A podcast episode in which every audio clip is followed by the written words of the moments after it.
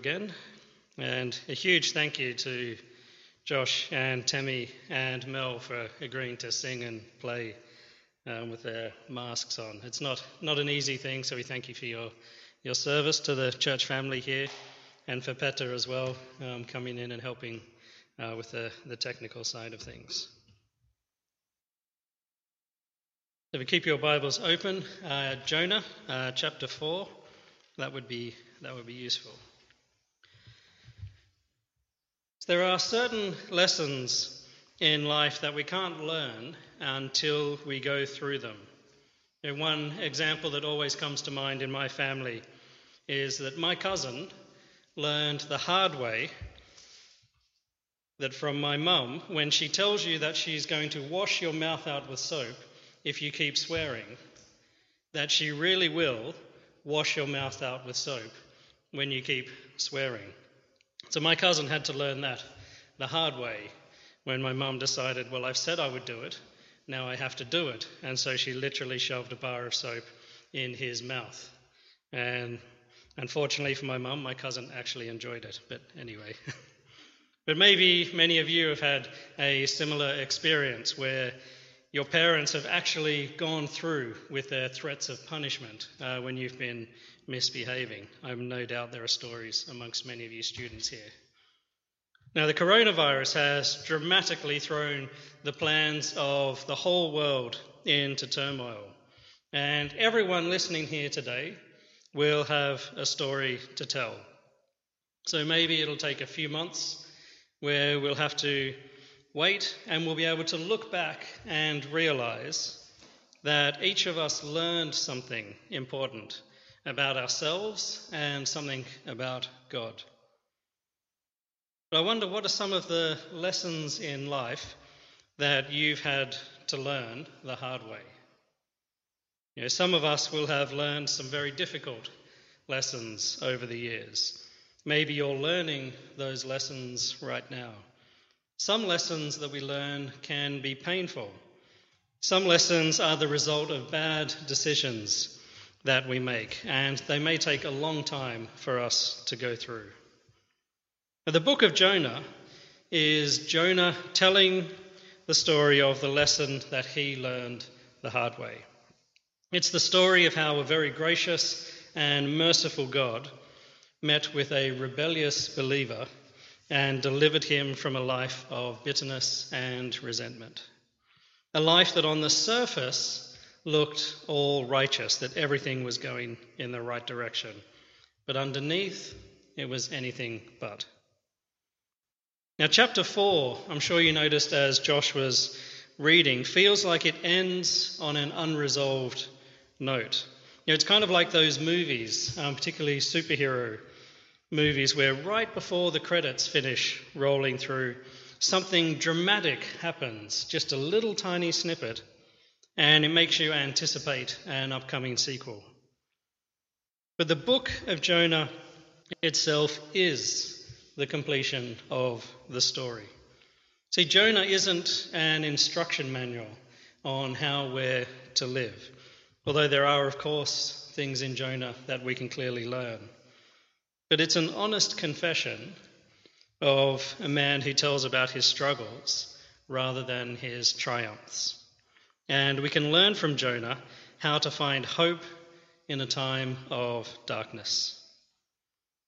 Now, this is a challenging book, I think, for particularly prosperity gospel preachers who tell you that if you have true faith, then you will never suffer because God only wants to bless you. Jonah, however, teaches us that God wants to give us things that we need for our good. And that doesn't mean they're necessarily going to be the things that we want. See, God called Jonah when Jonah seemed to be on top of the world, and he brought him to the depths of despair. And he brought him up again, and despite seeing God's grace and mercy at work, God revealed to Jonah that Jonah had a bitter heart. Now, in our passage today, God gave Jonah joy, and he took that joy away, and he gave him suffering. And in doing so, Jonah learned a lesson that he needed to learn. And he learned it the hard way. And then, sometime later, we don't know how many years later, I think Jonah was able to write down his confession so that God was the one who received the glory. Now, maybe some of us here are disappointed with how life might be going at the moment. You know, even more so, um, we feel it so strongly with our imposed isolation. You know, maybe we can relate more with Jonah than we first thought. So, hopefully, after today and after this series, we can find a new measure of peace and joy in the same way that I think Jonah did. This didn't happen straight away for Jonah. As I said, who knows how long after the events that this happened, that he understood what was going on. But we can take comfort because I think this book is proof that Jonah did find that peace and joy. So today we'll look at verses 5 to 11, and I'll attempt to bring in some of the themes from the whole of the book of Jonah that we've looked at for the last two weeks. So, in seeking to navigate a God centered life, as believers, it's important that we submit to God's ways, that we reflect on God's compassion, and that we rejoice in God's salvation. So, that's how we'll look at the passage today. Uh, so, firstly, submit to God's ways. So, we left last week with Jonah being angry at God that he had relented from bringing disaster upon the Ninevites. See, Jonah was grateful for the grace that God had shown towards him in saving him, but he was angry that God had extended that same grace to a people that Jonah hated. And now Jonah has found somewhere with a good view of the city, and he's made a shelter for himself, and he's watching and he's waiting to see if God would actually relent from bringing judgment upon Nineveh. This is almost like a hope against hope that God would still come through and destroy that wicked city. Now, I can't imagine what it must be like um, what it would have been like for Jonah, sitting there in this little self made shelter in the desert under the hot Arabian sun. Now, I don't think Jonah would have been in a particularly good mood at this time. He would have been hot, he would have been bothered. We know he was angry, and he's resenting God and resenting the Ninevites. He's filled with bitter disappointment at everything. And you can see that from the language of chapter 4. But then, in the midst of all this, we see God as very gracious, and He appointed a plant to grow which gave Jonah some shade. And imagine just the relief at the moment when you're hot and you're bothered and the sun is beating down on you.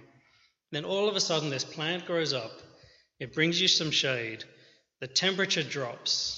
You know, that headache he's been the sun has been pounding into his head is starting to subside. He's still not happy about Nineveh, but at least now he's not so angry that he could die. But unbelievably, then the next day Jonah woke up to find that God had appointed a worm who had eaten away at the plant overnight and it had withered and died.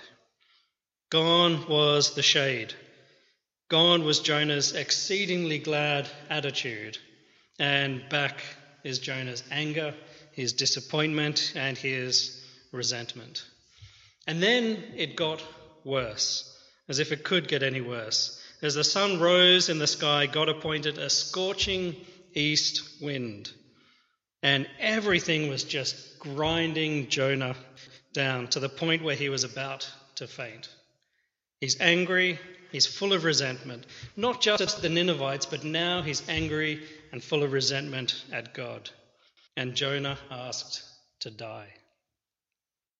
So, three things that God had sent in this story. First, God sent the plant in verse 6. This plant was a gift from God, and it was a gift that brought comfort and joy and blessing to Jonah. And we can take a moment now and just think about perhaps what are some of the plants in our lives? What are some of the gifts that God has given us? You know, what has God given you that brings you comfort and joy? You know, where can you see the kindness of God in your life? And second, we see that God sent the worm in verse 7. See, the plant brought Jonah comfort, joy, and blessing, but the worm brought him sorrow, disappointment, and loss. And we can likewise think now, like, what are perhaps some of the worms in our lives? What are some of the sorrows and difficulties that God has given us? You know, what has God taken away from you? Where have you experienced loss? Now, thirdly, God sent the wind in verse 8. See, the plant brought comfort, joy, and blessing. The worm brought sorrow, disappointment, and loss. And the wind now brings pain, affliction, and distress. So, as we think, what is the scorching east wind that's come into your life? If it has, maybe it hasn't come yet. What are the things that are really afflicting us that we just pray that God would remove? Now, as we've gone through these, you might be starting to feel a bit uncomfortable, a bit angry, or perhaps a bit sad as we think about these things that God might be taking away and giving to us. And I think this is Jonah's intention. He's not writing this to us to make us feel comfortable, but to help us learn lessons. Now, maybe you've only ever been taught that God gives, that God never takes away, that God, you've never been taught that God may give us sorrow and pain. Maybe you've only ever heard teaching that God is love and he only wants good things for us. But Jonah wants us to understand that God was as much in the worm and the scorching east wind as he was in the plant. And this raises some big questions for us when we stop and consider that disappointment, that sorrow and loss, that pain, affliction, and distress could really have come from the hand of God. Now, this is particularly relevant, I think, during this current coronavirus pandemic that's hitting the world. You know, can these kind of things, can pain and loss and suffering really be from God?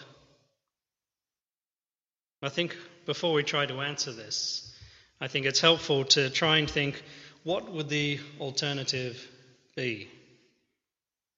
You know, if the things in our lives that cause us pain and sorrow are not by the hand of God, then either it says that God isn't in control or that God makes mistakes. And if this is the alternative, what a horrendous world that would be that God isn't in control or that he makes mistakes. But we know from God's word that God is 100% in control, and we know that he never makes mistakes. When we talk about God's providence, his rule, his control, it means that every detail of our lives and every detail of the things going on in the world are ordered by God, who works all things things that give us comfort and things that bring us pain and sorrow. And he does this for his glory and for our good. And I think if we think about it for a moment, we can see that God's providence, God's rule, actually frees us from despair. See, submitting to God's ways means that even when we don't understand why some things are happening, we can know that God is working for our good. When Jesus tells us that God the Father sees the sparrow that falls to the ground, that the hairs on our head are numbered, he's telling us that God knows even the smallest intimate details of our lives, and he knows us better than we even know ourselves. After the events of 9 11, Matt, and Beth Redman wrote the song that we sang at the start of the service, Blessed Be Your Name. They said in writing this song, and I quote, It struck me how little a vocabulary we have in church worship music to respond appropriately in dark times of life. We all face seasons of pain and unease, and in those times we need to find our voice before God. So, this is why we can sing the lines in the song You give and take away my heart will choose to say, Lord, blessed be your name. So the question is can we really sing these words and mean it? You give and take away. My heart will choose to say, Lord, blessed be your name. Now, Alan Redpath, whilst pastoring Charlotte Chapel in Edinburgh, in Scotland, he suffered a severe stroke and he struggled spiritually for some time before he was able to say these words I lift my eyes to him and accept it as coming from the throne of God for some great purpose of blessing to my own heart. See, friends, God is not the soft and cuddly grandfather who gives us everything that we want. His purpose, which is over the course of our whole lives, is to make us more and more like his Son, Jesus Christ. And this is for our greatest good. And if we can accept this, it will be for our greatest joy as well. To the book of Jonah and you can also look at the book of Job and many other stories in the Bible. Teach us that sometimes these lessons that we learn aren't always easy. You know, sometimes we need God to take away the plant from our lives, the things that bring us comfort and joy. Sometimes we need God to take those things away. Because it's in taking away the things that we love that our hearts are exposed and our sin laid bare. Now, sometimes, like Job, when the things that we love are taken from us, it drives us to trust and to love God even more as we realize the things of this world will fade and wither and die. So, the key in life is to remember that everything that we have is a gift from God whether they're things, whether they're relationships with our family, our friends, whether it's money and jobs, all those things, even our ministry. These things can be a great joy to us and comfort and blessing. But these things and these relationships aren't the, our purpose for living. So don't live for the plant. You know, as that saying goes, don't love the gift more than you love the giver. Now, there's much more that could be said on this, but perhaps I can wrap up this point about submitting to God's ways by suggesting that we have three simple short prayers for ourselves, and I think these would be helpful for us to pray through. So, firstly, Lord, help me to receive your gifts gratefully with thanksgiving and praise. So, Lord, help me to receive your gifts gratefully with thanksgiving and praise. Second prayer, Lord, help me to hold on to your gifts lightly, for nothing in this world lasts forever. And lastly, Lord, help me to love you more than I love your gifts. And this is probably the most challenging one. Help me to love you more than I love your gifts. So, three simple prayers that I think will help us to go from living lives centered on God's gifts to living God centered lives. Now, as well as submitting to God's ways, to his providence, as we navigate a God centered life, we also want to reflect on God's compassion.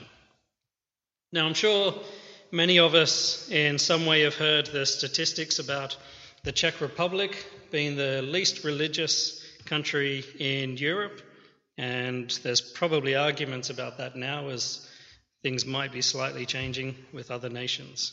So, whether this is true or not, the statistics point to this country having turned its back on God. So, statistics vary between reports, but approximately 40% of Czechs declare themselves to be atheists. Um, around 35% won't go as far as saying that they're atheists, but they'll say they don't believe in God. About 10% um, declare themselves as Roman Catholic, but this amount um, is declining significantly every 10 years. About 2% are from more traditional Protestant denominations, and these numbers are also declining.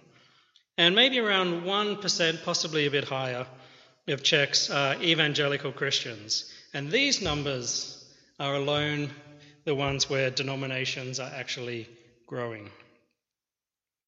But what has turned so many Czechs, you know, a once proud Christian nation that started the Reformation a hundred years before the Reformation we celebrate today, what turned this proud Christian nation away from God?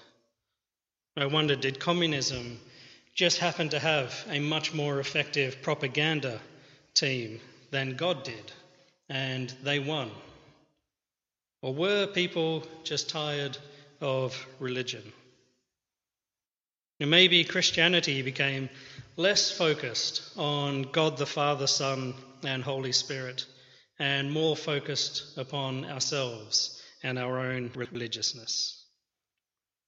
You know, I'd argue that at some point, although people knew about Jesus and probably believed that he died and rose again, that there came a time where it no longer really mattered in their lives.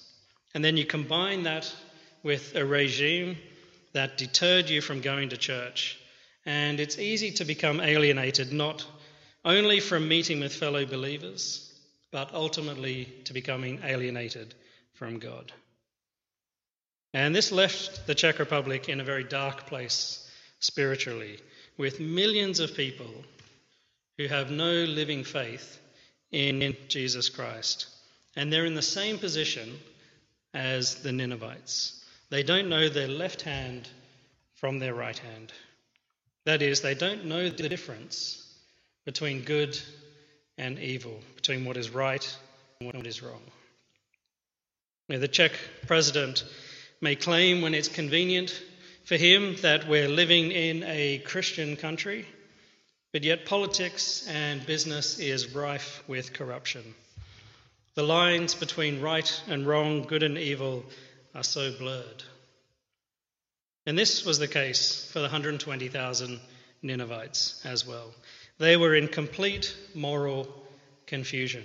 As a superpower, they must have thought that they had done everything right and all their gods were blessing them. But they were heading for judgment. And yet, God had compassion on the Ninevites. In verse 11, God asked Jonah, Should not I pity the Nineveh, that great city, in which there are more than 120,000 persons who do not know their right hand from their left? But God had compassion on this 120,000 lost people. Actually, the 120,000 is irrelevant. One lost person is enough for God to have compassion. So, have you ever wondered what is the value of a human life? What's its worth? You know, kidnappers, when they take people hostage, will make ransom demands based on how rich they believe the person to be. But to God, you couldn't print enough money in the world to cover the value of a single person. Now, If you don't believe me, have a look at Mark chapter 8, verse 36, where Jesus said, What does it profit a man to gain the world, the whole world, and forfeit his soul? So just think about that for a second. You know, unfortunately, I was going to get us here to to stand and to look around at everyone who is here. But we can't do that when you're possibly the only person in your room. So, for a moment, just close your eyes and just imagine the people you normally attend church with, whether here at OIF or back in your home church, um, in the Czech church in the morning, and people you meet up with. Picture these people that you normally meet with to worship God together with. Each person that you can see in your mind now is a unique creation of God. There has never been anyone like that person ever before, and there will never be anyone like that again. Every person is unique and created by God. Every person that you can see is worth more than all the treasures of the world. We're surrounded by the most valuable things created in all the universe. And God cares for every life. God cares about each of us so much, which is why God the Son, Jesus Christ, came down to earth at such a great cost of dying on the cross to redeem us, to save us. So when quarantine is over, and we're allowed to go out again and freely move about town. When you're next on the tram or the bus or the train and you're standing or sitting in line, um, or if you're at the supermarket, wherever you are, remind yourself that God made all these people around you. Remind yourself that they're worth more to God than everything in this world. They may be people that don't know their right hand from their left. Psalm 145, verse 9 says, The Lord is good to all. He has compassion on all he has made. Now, this doesn't mean that God will save all people, but it does mean he cares about all people. And if God cares about all people, then so must we. When we reflect on God's compassion, we in turn must have compassion on others. And this is a natural consequence of living God centered lives. In Luke chapter 15, that I read earlier, um, Jesus told the parable about the prodigal son. And this is a great parable, which unfortunately I can't go into detail now. But the parable ends with the older brother staying outside of the great banquet because he's so angry that his father has taken his younger brother back into the family. This is the main part of the story of the parable. Many stop at the younger brother, but the older brother is the main part of the story. He thinks he's in the father's family, and he has no compassion on his younger brother. And because of his anger and inability to show mercy, he's stuck on the outside. Jonah is very much an older brother.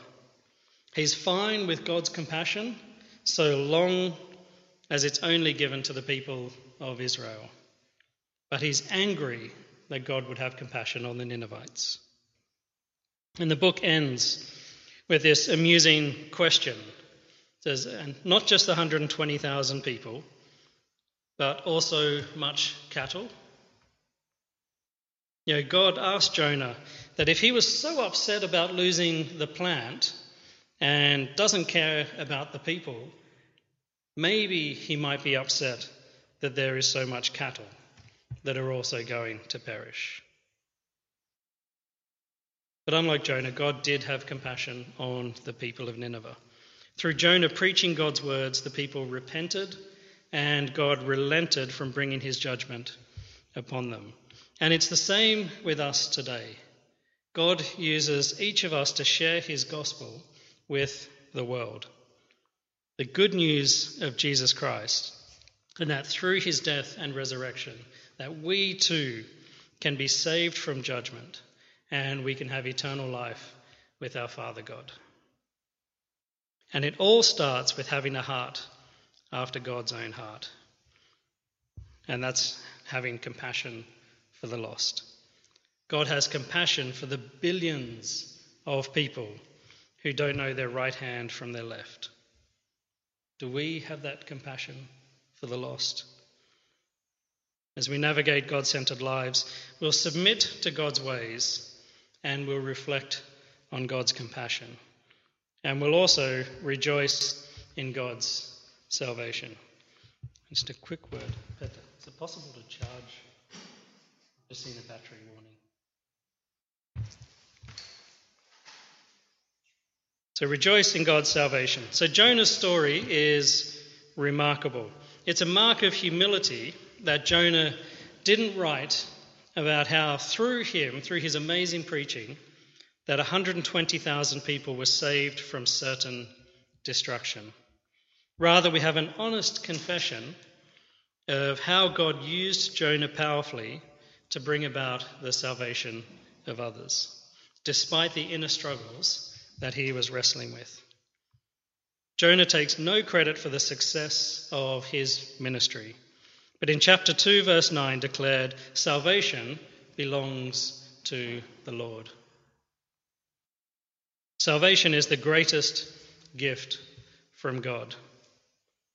Salvation is not a once off event in our lives, it's more than a response to just coming forward at the altar and accepting Jesus into your life or saying a prayer, but rather salvation is a process that has present and future implications. We're justified, we're sanctified. Yep, excellent. It's working. So salvation has present and future implications. We're justified, we're sanctified, and we're glorified. So when we're saved, we're justified. It's a done deal. The transaction is complete.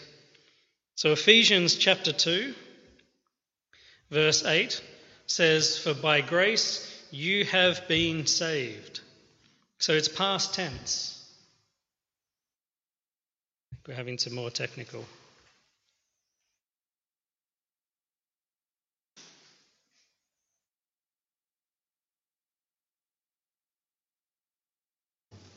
which is not working. Apologies if you're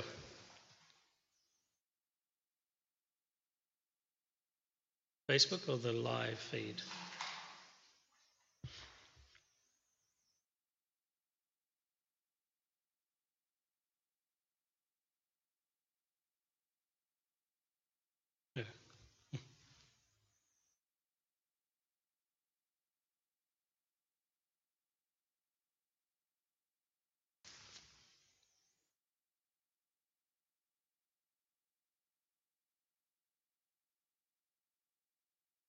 Working now?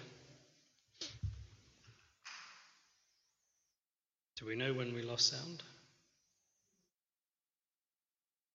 Okay, let me start again at point three, and hopefully we can edit this out when we upload the sermon. We'll start at the beginning of point three, and hopefully we can all catch up. Okay, so Jonah's story, as the same, was remarkable. And I think it's a very great mark of humility that Jonah could have easily written about how wonderful a preacher he was, that he went out, he spoke, and 120,000 people were saved from certain destruction because of his preaching.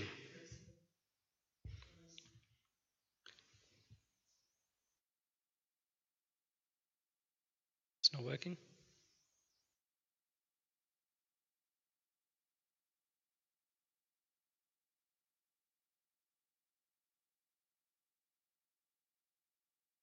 It's working? Okay, maybe there's some problems with the Wi Fi in Nejadin. Apologies for that. Okay, so we have an honest confession here from Jonah about how God used him powerfully uh, to bring about the salvation of others, despite the inner struggles that Jonah was wrestling with. So Jonah takes no credit for the success of his ministry. Um, but in chapter 2, verse 9, declared, Salvation belongs to the Lord. So salvation is the greatest gift from God. So I think you just need to cancel that. You cancel? No, just cancel it. Cancel. You don't need to connect to the computer. Really? Oh, because it was charging before. Okay, anyway. Okay, salvation is the greatest gift from God. When we're saved by grace, we're transformed. So, salvation is not just a one off event in our lives, and it's more than just a response to come forward in prayer or to come forward in accepting Jesus in coming up to the altar. Salvation is a process that has present and future implications. We're justified, we're sanctified, and we're glorified. So when we're saved, we're justified. It's a done deal. The transaction is complete. So Ephesians chapter 2 verse 8 says, "By grace you have been saved." It's past tense. So when you believed, you were made one with Christ. This comes from God, so your salvation is assured. Now, when we're saved, we're also sanctified. And this is part of this part of salvation is an ongoing process. So 1 Corinthians chapter 1 verse 18 says, "For the word of the cross is folly to those who are perishing, but to us who are being saved, it is the power of God." So this is written in the present tense. Our salvation is assured, but it's not yet complete. Like Jonah, sometimes this process is, uh, can be tough. Sometimes we won't understand what is happening and why it's happening to us. This is a lifelong process, and this part of salvation is a gift from God. Now, when we're saved, we're also glorified. The apostle Peter says in 1 Peter chapter 1 verse 5, who by God's power are being guarded through faith for a salvation ready to be revealed in the last time. So salvation also has a future aspect to it when Jesus will return and he will bring us into God's presence. This is the time when God will wipe away every tear from our eyes and death shall be no more. See this at the end of the book of Revelation. So, justified, sanctified, and glorified. So, this is why salvation belongs to the Lord. God starts it, God continues it, and God will finish it. So, the central theme of Jonah is navigating a God centered life. We do this by having God centered convictions, by grasping them and holding onto them firmly and applying them in our lives. Now, some of the paths that we've learned from Jonah, from the whole book of Jonah, include hearing the call of the kingdom. So when God calls us, we're to hear, we're to listen, we're to respond, we're not to run away in the other direction. So, fearing the Lord. This is the beginning of wisdom. We saw this with the sailors, and we also saw it to some extent with Jonah when he was at the depths um, about to die. With grateful hearts, we give thanks to God for everything that he has done for us through his Son, Jesus Christ. We're to hold fast to God's word. That is the Bible. That means reading it, that means meditating on it, and it means making this the primary place we go to um, for the big questions in life. These are the words of life. They are everlasting, they're breathed out by God. So we're to praise God for His grace that is poured out to us through His word.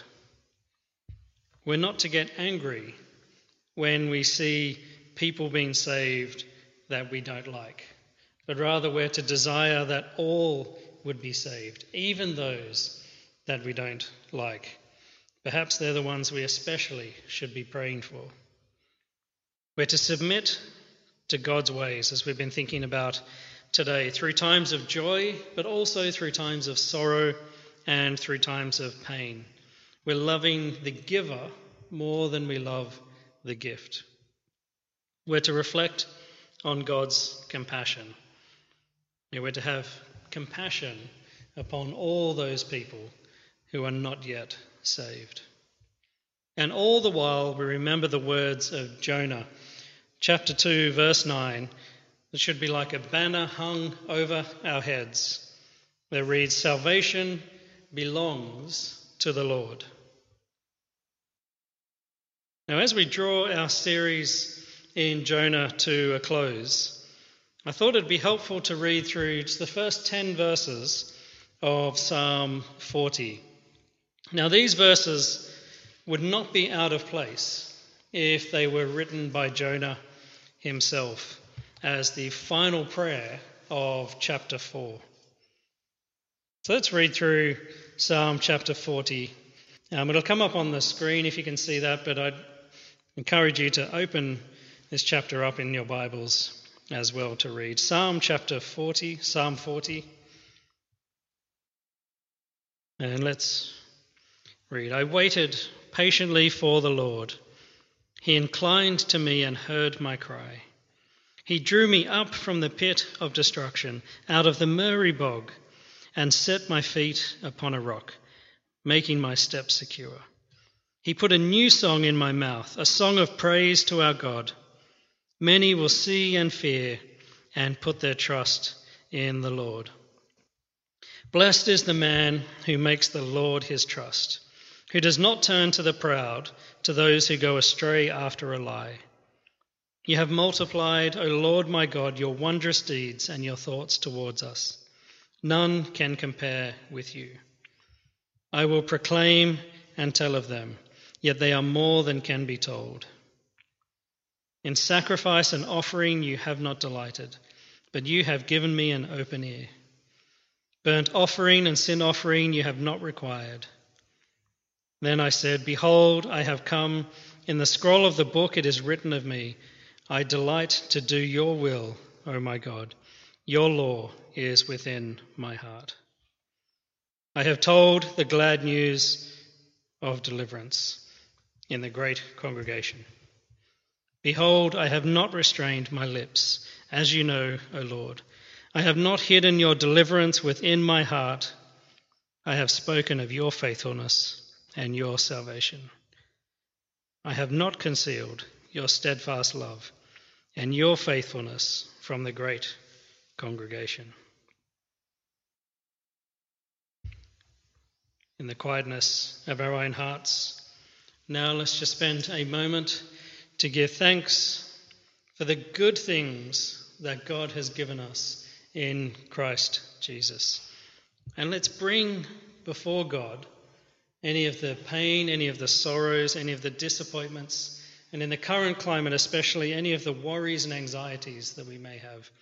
And let's submit to God's way for our lives.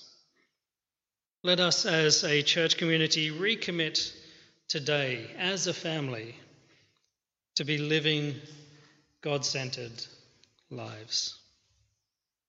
Amen.